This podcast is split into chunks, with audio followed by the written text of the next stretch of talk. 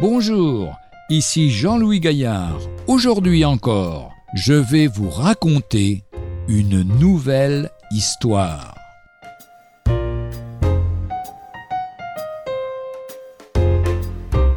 L'enfant évangéliste. Quand Feu, l'évêque de Madras, était en train de visiter Pravancore, on lui amena une petite esclave connue sous le nom de l'enfant évangéliste. Elle avait mérité ce titre par son zèle à parler de Jésus-Christ tout autour d'elle.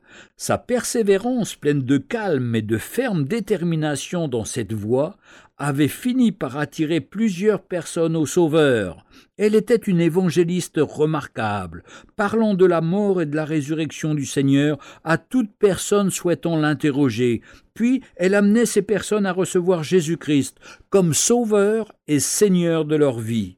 Mais que de traitements, d'une incroyable brutalité, n'avait-elle pas eu à subir?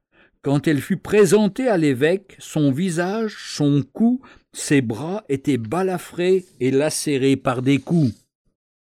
En la voyant, les yeux de l'évêque se remplirent de larmes.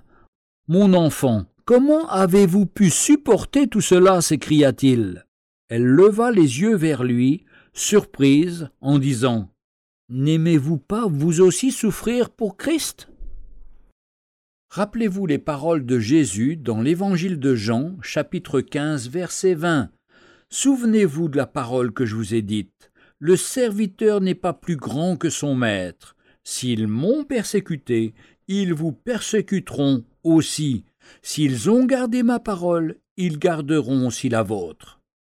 Heureux serez-vous lorsqu'on vous outragera qu'on vous persécutera et qu'on dira faussement de vous toutes sortes de mal à cause de moi. Matthieu chapitre 5 verset 11. Retrouvez un jour une histoire sur www.365histoire.com.